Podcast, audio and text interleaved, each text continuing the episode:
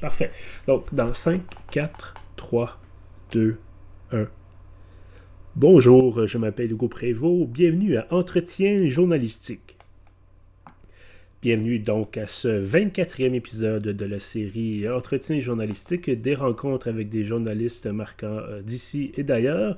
Aujourd'hui, je reçois Yannick Dumont-Baron. Bonjour Yannick. Bonjour Hugo. Alors Yannick, vous êtes correspondant pour Radio-Canada à Paris. Vous étiez euh, quelques mois euh, correspondant à Washington. Donc, euh, journaliste qui voyage beaucoup, évidemment, journaliste axé sur la couverture de l'actualité internationale. vous êtes d'ailleurs quelqu'un qui avait, qui avait beaucoup bougé durant votre carrière. Je pense que vous avez commencé même à, Vancouver avant de vous diriger peu plus, de toujours plus vers l'Est. Est-ce qu'il y a quelque chose en, particulier qui, qui qui a motivé justement ce, d'abord cet intérêt euh, bon, pour l'actualité internationale, mais ensuite ce, déplacement peut-être vers l'Est? Est-ce qu'il y a une tendance? Est-ce que vous visez éventuellement euh, Moscou, Pékin, euh, Tokyo, et ainsi de suite? Ben, c'est un peu le hasard aussi, hein? C'est-à-dire que ce qui est probablement véridique dans ça, c'est ce désir de voyager, d'être ailleurs, de, découvrir d'autres choses. donc, moi, je viens du Québec, mm-hmm. mais à Radio-Canada, il, y avait cette idée à l'époque qui disait ben, tu peux aussi aller à l'extérieur du Québec et avoir peut-être plus d'opportunités de faire carrière. Donc, c'est ce que j'ai fait à Vancouver d'abord. Euh, ça m'a ramené un peu plus vers l'est, justement, à Toronto. Après ça, Washington, ce qui était pas vraiment à l'est, mais peut-être un peu plus au sud. Et là, on, change de continent. Euh, mais il y, a, du hasard aussi là-dedans, c'est-à-dire qu'il y a des postes qui sont disponibles à des moments précis. Euh, et puis, et puis on, on, va où c'est intéressant aussi. Donc, l'attitude que j'ai eue, c'était toujours de dire, euh, je garde les portes ouvertes jusqu'à ce qu'on euh, jusqu'à ce qu'on m'offre, jusqu'à ce que j'arrive au bout du corridor devant cette porte-là et je verrai si ça m'intéresse. D'accord. Et donc, encore une fois, vous êtes maintenant euh, à Paris. Je réécoutais, bon, avant l'entrevue, notre que vous aviez accordé Stéphane Bureau, Radio-Canada, euh, il y a quelques mois maintenant, je pense qu'à la fin juillet, justement à la veille de votre, départ de Washington vers Paris. Et M. Bureau évoquait, bon, le, climat, disons, tumultueux euh, de l'administration Trump. Et ce qu'il laissait sous-entendre, c'est que ça, ça, ça, serait plus calme une fois rendu en France. Est-ce que ça a été une, une surprise un peu parce qu'il y a toute la question bon, des Gilets jaunes, la contestation du, président français Emmanuel Macron. Est-ce que ça a été pour vous une belle surprise de dire bon ben je manquerai pas de, contenu ou ça a été plutôt bon ben j'espérais échapper à cette, tout ce côté euh, constamment sur le terrain, constamment l'incertitude, puis là finalement je me retrouve dans, dans les manifestations encore une fois ou dans le, dans le trouble social encore une fois? Ben en fait, c'est ça, c'est vraiment intéressant comme question parce que euh, la présidence Trump, même ici, on continue de la suivre. Moi, moi, je, continue de, de, voir les grands bouts, pas dans le détail comme comme avant, mais ça reste une histoire fascinante, mais ça reste aussi une histoire qui, euh, pour un journaliste et pour beaucoup de journalistes, en fait, c'est difficile de suivre. Ça demande beaucoup d'énergie, beaucoup d'attention, et à un moment donné, on vient un peu saturer de ça. Donc, mmh. euh, de changer, de sortir, ça fait du bien. Les premiers mois ont été calmes en Europe, entre autres, parce qu'il y avait une campagne électorale chez vous, donc il y avait moins de, place, si vous voulez, pour qu'on parle de l'actualité internationale. Et puis tout à coup, les Gilets jaunes sont arrivés, et c'est quelque chose qui est fascinant à plusieurs niveaux. Euh, et, on, voit des parallèles aussi avec, euh, ce que les gens disaient en campagne électorale lorsqu'ils ont voté pour Donald Trump aux États-Unis. Donc, il y a vraiment, il y a vraiment des, choses fascinantes, des parallèles à tracer, à, à, à tracer entre les deux. Euh, là, dans les dernières semaines, je me suis promené un peu pour entendre les, les Français qui parlent, qui prennent la parole lors du grand débat. Qu'est-ce qu'ils ont à dire autant dans, des banlieues difficiles près de Paris euh, qu'au sud, dans, dans, des, ce qu'on appelle le périurbain ici, donc ce qui est un peu plus loin que la banlieue. Donc, on commence à avoir plus de campagnes que de maisons autour de soi. Mm-hmm. Mais encore, là, c'est des gens euh, où il y a beaucoup de, de, de, gilets jaunes et les ronds-points sont là, notamment ceux qui étaient occupés. Donc, d'aller un peu partout en France, de se promener en Europe, on est monté dans le Nord. Euh, il y a quelque chose de vraiment fascinant. J'ai découvert un truc.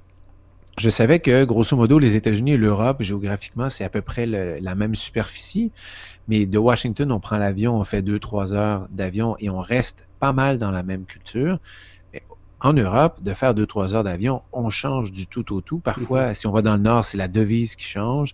Euh, si on va vers, euh, vers la Suisse, là, tout à coup, euh, il y a, d'autres différences là. Donc, c'est vraiment dans les cultures, dans politiquement, légalement, linguistiquement, il y a toutes sortes de, de nuances, de différences à absorber. Donc, assez rapidement, oh ben c'est pour ça qu'on veut être journaliste. En fait, dans mon cas, c'est pour cette découverte, cette, cette, instabilité, essayer de comprendre des, des, nouveaux systèmes, des nouveaux codes, des nouveaux langages. Donc, assez bien servi là-dessus. Euh, gilet jaune ou non, en fait, mais les, les gilets jaunes, en fait, c'était peut-être pour ça, c'était la, la, cerise là, sur le Sunday. Mm-hmm. ben, disons que c'est l'aspect peut-être le, plus visible de, de votre travail quand on vous regarde, par exemple, du Québec de dire, bon, souvent, euh, euh, de dire, bon, ben, il se passe quand il y a un événement grave, plutôt que de dire, bon, ben, voici un, papier grand angle, par exemple, sur tel aspect vraiment spécifique de la vie de gens, peut-être en certaines régions de la France, là, de dire, ah, ben, soudainement, il y a 50 000 personnes dans les rues, il y a du grabuge. Euh, d'ailleurs, ça m'amène à, ma prochaine question, c'est-à-dire, bon, je pense que vous connaissez bien le concept un peu du, du mort kilométrique, c'est-à-dire, bon, quand on couvre l'actualité à l'extérieur d'une grande ville pour les spectateurs euh, ou lecteurs de cette ville-là. Toujours plus intéressant, en guillemets, quand quelque chose de gros qui se passe à l'étranger, quelque chose de gros qui se passe à l'extérieur. Et est-ce que vous avez eu l'impression, peut-être depuis que vous êtes arrivé à Paris, euh, de dire d'être un peu bousculé justement par, la, par les, les, grandes manifs, par les, les coups d'éclat, par peut-être la violence, même plutôt que de dire j'aurais aimé ça, pouvoir faire du grand reportage, j'aurais aimé ça, pouvoir prendre le temps de faire des grands papiers, et là soudainement, non, faut que tous les samedis, il faut que je sois dans les rues, à essayer d'éviter les grenades lacrymogènes ou de couvrir la manifestation, plutôt que de dire je, je pourrais prendre ce temps-là pour faire du journalisme avec un grand J finalement. En fait, c'est tout le temps un deuil, hein, et que ça mhm. soit euh, qu'on soit dans une salle de nouvelles euh, régionale au Québec ou qu'on soit à l'international, on peut pas tout faire. D'une part, on n'a pas le temps, mhm. euh, et deuxièmement, l'actualité bouscule. Donc, il y a une célébrité qui meurt, et puis les plans qu'on avait pour la journée, ben, doivent changer. carrément, du, du, tout au tout. C'est un peu la même chose avec une crise. C'est clair que s'il n'y avait pas eu les Gilets jaunes, on aurait pu parler de ce qui se passe en Italie, de ce qui se passe en Espagne avec les migrants, par exemple. Euh, il y a, énormément de, sujets qu'on aurait pu traiter, qu'on ne peut pas traiter, mais ça vient avec, avec l'équipe les ressources qu'on a. Mm-hmm. Euh, donc, ça, ce sont des choix qu'il faut faire presque au quotidien. Il y en a qui sont plus douloureux que d'autres à faire. Et c'est clair aussi que euh, avec les Gilets jaunes, une sixième journée de manifestation, une sixième manifestation de suite, pardon, une sixième euh, journée de travail dans une semaine, une sixième manifestation de consécutive, ça finit par être lassant pour un journaliste aussi, mm-hmm. comme pour les policiers, comme pour certains manifestants, mais reste que euh, c'est aussi une histoire qui est assez fascinante à couvrir. Euh, pendant les, les, premières semaines, ce genre de guérilla urbaine qu'il y avait, ça s'est calmé, mais c'était c'était particulièrement dangereux, mais aussi intriguant hmm. et euh, une, bulle complètement différente. Ce, ce genre de, de, de manifestation-là, ce genre de d'ambiance-là autour de nous, les, les, les lourds bangs qu'on entendait autour de l'Arc de Triomphe, l'odeur, un mélange de, plastique brûlé lorsqu'on brûle des voitures ou euh, des, motocyclettes encore, avec qui se mélange avec les gaz lacrymogènes, c'est le genre de truc qu'on ne vit pas souvent dans une vie. Mm-hmm. Je vous dis pas que je m'ennuie de, l'odeur des gaz lacrymogènes, loin de là, mais, mais en même temps, c'était quelque chose qui est particulier et qui, qui va rester gravé euh, assez longtemps dans la mémoire. Euh, ce que j'aimerais savoir, c'est un peu le, mode de fonctionnement de votre côté. Bon, euh, j'imagine que, bon, encore une fois, quand il y a des grands événements, vous avez déjà le réflexe de dire, ben ça, je, m'en vais couvrir justement ce, qui se passe. Mais est-ce que, par exemple, dans une semaine typique, si l'on veut, quoique peut-être pas de semaine typique, euh, de dire, bon, ben j'ai le temps d'agir moi-même de mon côté en autonomie, ou c'est vraiment vous avez un téléphone de Montréal ou d'une autre station euh, canadienne, puis tu dis bon, on aimerait ça que vous ayez faire euh, telle telle couverture ou tel tel événement, plutôt que de vous laisser un peu la, bride sur le coup. Ben, c'est toujours un mélange. Hein. C'est certain que euh, ici, comparé aux États-Unis, le décalage horaire va m'aider. C'est-à-dire mm. que moi, je suis levé, vous êtes encore couché, ce qui fait que je, peux regarder euh, et prévoir un peu et dire ça serait intéressant de présenter ça ou ça aux Canadiens le matin. Donc, on a, avec, avec les gens qui font les, bulletins de nouvelles à la, radio le matin, on a, on a cet échange-là, souvent par courriel. Voici, je pense qu'il y a ça ou ça qui peut être intéressant. Ça, c'est quand je suis à la maison. Si je suis en déplacement, ben, si c'est parce que l'actualité elle est brûlante, on va parler de ça, c'est clair. Euh, sinon, ben, il y a des journées où carrément on dit Yannick, il n'est pas disponible parce qu'il doit faire des entrevues. Mm-hmm. Euh, les, bulletins importants le matin, 6h, 7h, 8h, ça tombe en plein milieu de la journée. Donc, c'est difficile de, de pouvoir dire je vais aller rencontrer euh, le maire de Bordeaux et le maire de Bordeaux, il peut me rencontrer à 13 heures, mais je vais devoir euh, repousser ça parce que ça tombe dans le, bulletin de 7 heures à Montréal ou 7 heures au Québec. Donc, il y a des moments où on dit on peut pas être là du tout euh, et il y a des moments donc où on choisit en disant regardez ABC, qu'est-ce que vous pensez qui est important, qu'est-ce qui est intéressant, vu du Québec, parce que c'est ça aussi. Mhm. Moi, j'habite l'Europe, on parle beaucoup des Gilets jaunes, on parle beaucoup d'Alexandre Benalla, un proche de Emmanuel Macron.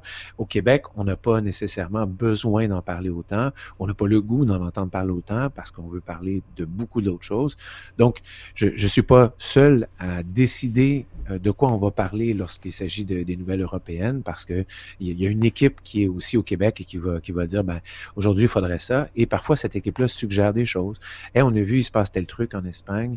On a vu, euh, euh, c'est intéressant, on voit que la, Chine commence à, entrer un peu dans, dans, acheter des infrastructures, à investir en Europe. Qu'est-ce qu'on peut faire avec ça? Donc, on se pose des questions, on discute ensemble. Il y a aussi une partie qui est travail d'équipe dans tout ça. On vous a vu utiliser, bon, que ce soit à Washington ou en France, euh, utiliser les réseaux sociaux, évidemment Twitter, on vous a vu faire la vidéo de votre téléphone. Est-ce que c'est des moyens, bon, durant votre carrière, qui a quand même quelques années évidemment, euh, j'imagine que c'est quelque chose que vous avez vu évoluer, de dire, bon, au départ, on avait tout l'équipement avec bon la grande caméra et tout, maintenant aujourd'hui, vous pouvez pratiquement faire un reportage avec votre téléphone, de vous filmer en train, bon, euh, je pense que c'est arrivé d'ailleurs, vous filmiez dans, une manifestation à Paris, euh, puis donc ça prend un téléphone intelligent et c'est complet. Là. Ben, ça prend, ça prend un peu plus que ça parce que généralement, un téléphone intelligent, euh, il faudrait au minimum brancher un bon micro dessus pour mhm. pouvoir avoir du bon son. Mais c'est vrai que c'est beaucoup plus léger que ça l'a été. Euh, le moment marquant pour moi, je, me rappellerai de ça. À l'époque, quand, quand j'ai commencé, si on voulait rapidement faire parvenir du son euh, aux gens qui sont dans la station, c'était compliqué lorsqu'on avait des... Euh, donc, moi, j'ai commencé, on avait déjà les, enregistreuses numériques, mais il fallait faire un transfert entre cette grosse brique et un ordinateur portable.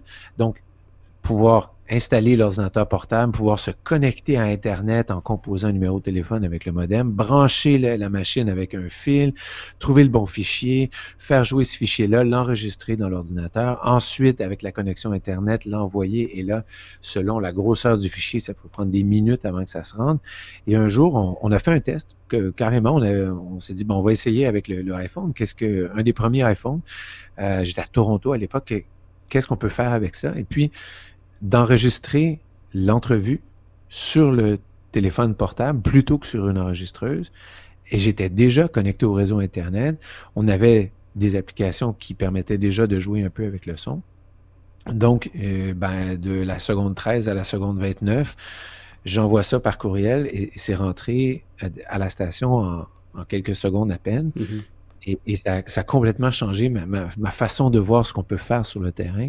J'ai plus besoin d'aller au bureau maintenant avec, avec mon ordinateur portable, mon téléphone et les micros que j'apporte normalement.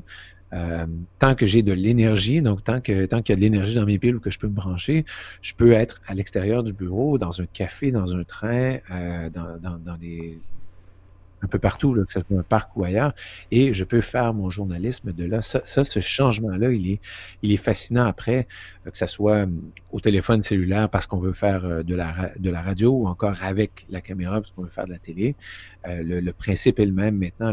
on, peut, on est tellement plus mobile dans les dix dernières années qu'on l'a été avant ça. C'est assez incroyable.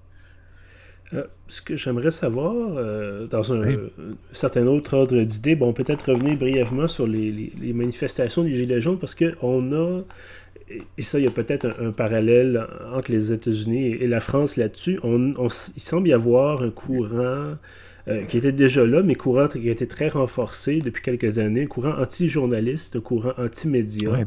Bon, encore une fois, aux États-Unis, le mainstream média, c'est une expression un peu euh, dérogatoire qui est lancée par les républicains depuis très longtemps, mais bon, avec l'arrivée de Trump... Ils en ont une en France aussi, hein, ils parlent de merdia ou mardia. Ah, oui, ben ça, a fait son chemin d'ailleurs au Québec.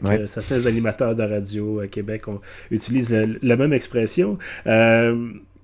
Est-ce que c'est quelque chose que vous avez senti, vous, sur le terrain? Parce que là, on a des comptes rendus souvent de journalistes agressés, attaqués.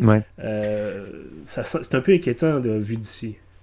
Ben, ça, c'est clair depuis. Euh, avec Donald Trump, c'était surtout dans les rassemblements, lorsque euh, l'ambiance dans, la foule pouvait changer parfois, et c'était aussi quand le président prenait à partie les médias. Ça, ça on l'a bien vu, on l'a vécu.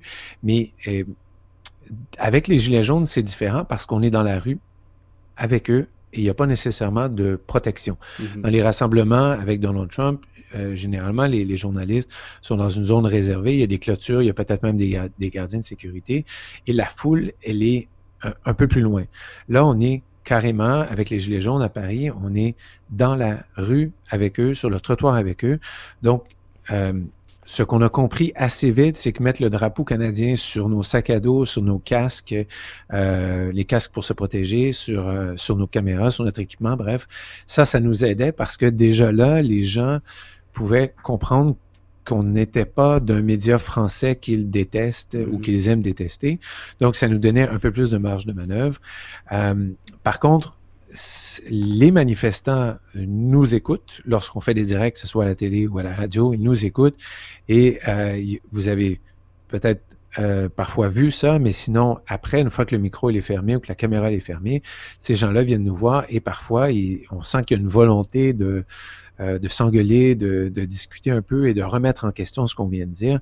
Souvent, je me suis fait dire, vous dites pas la vérité, dites la vérité on veut savoir ce que les Canadiens en pensent aussi. Et là, la réponse, elle est délicate mhm. parce que euh, on veut, on veut pas avoir l'impression de prendre parti ou d'analyser la situation en l'expliquant. Donc, on tente d'en dire le moins possible.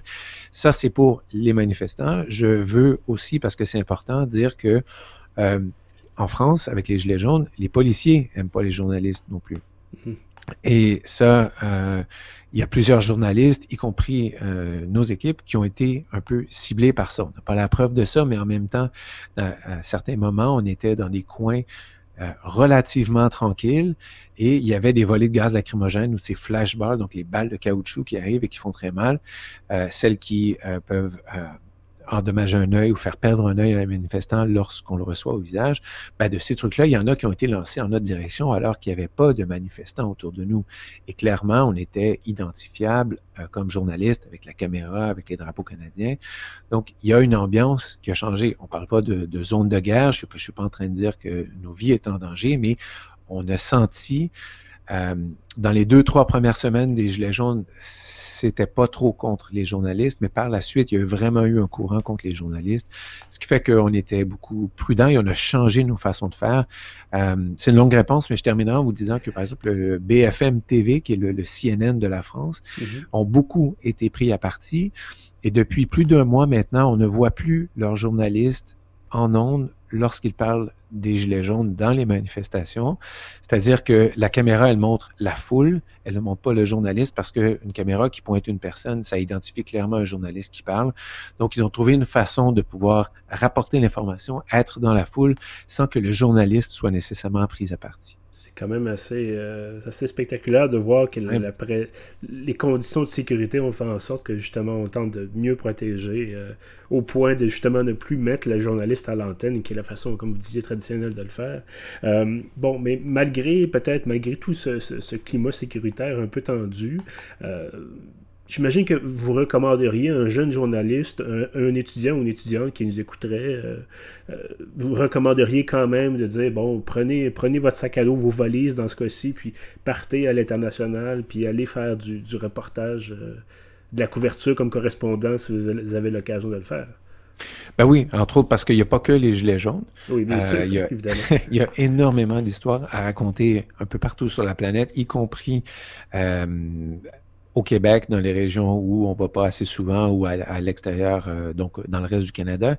Mais, mais oui, je pense que la, la clé de tout ça, c'est d'être curieux et de vouloir aller raconter des histoires, de vouloir comprendre que vivent les gens, pourquoi ils vivent comme ça, quel désir ils ont, quelle frustration ils ont. C'est, ça reste un journalisme qui est pas un journaliste un journalisme institutionnel, c'est-à-dire de, couvrir les grandes institutions, que ce soit les politiciens, les financiers, par exemple, ou euh, encore le, le monde sportif, mais là de dire je vais aller m'intéresser à ce que vit un peuple, ce que vivent des gens, que ce soit des villageois ou encore le- les gens dans un État, dans une province, dans un pays particulier, ça, malgré tout ce qu'on peut avoir comme technologie de communication, ça reste quelque chose qu'on peut faire, et je, vous le dis pourquoi, c'est on a tendance à l'oublier parce qu'avec Internet, on croit qu'on a accès à tout, mais c'est sûr qu'on peut prendre Google Maps et aller voir ça a l'air de quoi à Bordeaux ou ça a l'air de quoi les villes en banlieue de Bordeaux, mais de, de prendre sa voiture, de prendre son micro, d'aller poser des questions aux gens en toute honnêteté, en toute curiosité, ça donne un portrait qui est plus nuancé, qui est beaucoup plus différent que ce qu'on peut avoir sur Internet, que ce qu'on peut lire sur euh, les, les médias français, par exemple. Donc, il y a vraiment une richesse à être sur place euh, et à s'ouvrir aux gens. Et là, évidemment, je, je prêche pour ma paroisse de correspondance, c'est-à-dire qu'on peut pas tout couvrir à partir de, de la maison, à partir de, de Montréal. Mhm. Euh, mais c'est ça aussi, c'est-à-dire que c'est important de pouvoir aller vérifier ce qu'on voit sur Internet, ce qu'on voit à la télévision. Est-ce que c'est vraiment comme ça? Est-ce que les gens pensent vraiment comme ça? C'est en allant sur le terrain, à 50 km de chez vous ou à 5000 km, c'est là qu'on peut vraiment voir si on a raison, si l'idée qu'on s'en fait, est, elle est véridique. En terminant, euh, j'aimerais vous entendre sur un aspect un peu plus peut-être euh, personnel de, de votre métier de, de correspondant, c'est-à-dire, bon, vous avez, vous avez des enfants, vous aviez vos Oui. enfants avec vous à, à Washington. Évidemment, vos enfants vous ont suivi à Paris. Euh, puis bon, pour ceux qui sont, par exemple, peut-être abonnés à, à votre compte sur Instagram, car vous êtes un, un journaliste moderne et donc vous êtes sur Instagram, euh, on a vu, bon, quelques photos peut-être et des, des- des choses comme ça. Euh, Ah, il y en a des fois, ouais. voilà. Et- mais j'aimerais savoir comment, comment ça s'est passé, parce que ben, je pense que vous avez deux filles, c'est bien ça? Oui, deux, deux filles qui ont 6 et 8 ans. Et on, on Et- dira toujours que c'est pas un âge facile, mais en même temps, c'est un âge euh, fantastique aussi. là. Mais justement, ça doit pas être, ça, ça a pas dû être évident, même pour vous-même, de changer de pays, ça pas dû être facile. J'imagine peut-être pour vos filles, ça a été peut-être un peu plus compliqué de, de, se faire de nouveaux amis, de, de découvrir une nouvelle société carrément. là. Ben oui, ça, je, je, serais malhonnête en vous disant que ça, ça se passe à tous les jours super bien parce que euh, ces deux, je vais dire, ces deux braves aventurières, elles sont, euh, elles sont nées au Canada, mais elles sont arrivées si jeunes aux États-Unis que ce qu'elles connaissent de leur vie jusqu'à présent, c'était surtout les États-Unis. C'était une vie qui était où il y avait plus d'espace, où il y avait euh, moins de gens, moins de bruit autour d'elles, elles avaient un cercle et un réseau d'amis absolument fantastique. Et on les a déracinés de tout ça pour les amener à Paris, donc une ville qui est dense, qui est plus bruyante, avec des codes, des mœurs euh, assez différentes. Donc, elle, parlait le français avant, c'est pas la langue qui est le problème, c'est où la difficulté, c'était l'adaptation à cette culture-là. Ça se fait encore. On est arrivé au mois d'août euh, 2018. Ça- L'adaptation doit se faire encore pour nous, les parents, comme, comme elles, les enfants. Mais en même temps, c'est un bonheur et c'est une chance absolument incroyable parce que ces enfants-là, ce sont des passe-partout.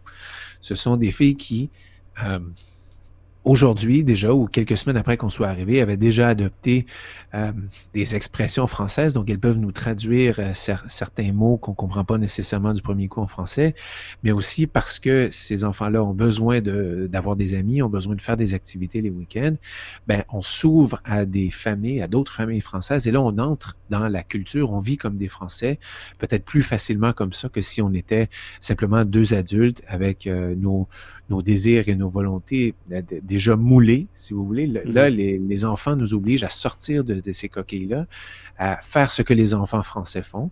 Donc, par exemple, euh, les, les enfants euh, Français ont deux semaines de congé aux deux mois environ. Donc, on n'a pas le choix. On doit faire comme les parents français. On doit s'adapter à ça.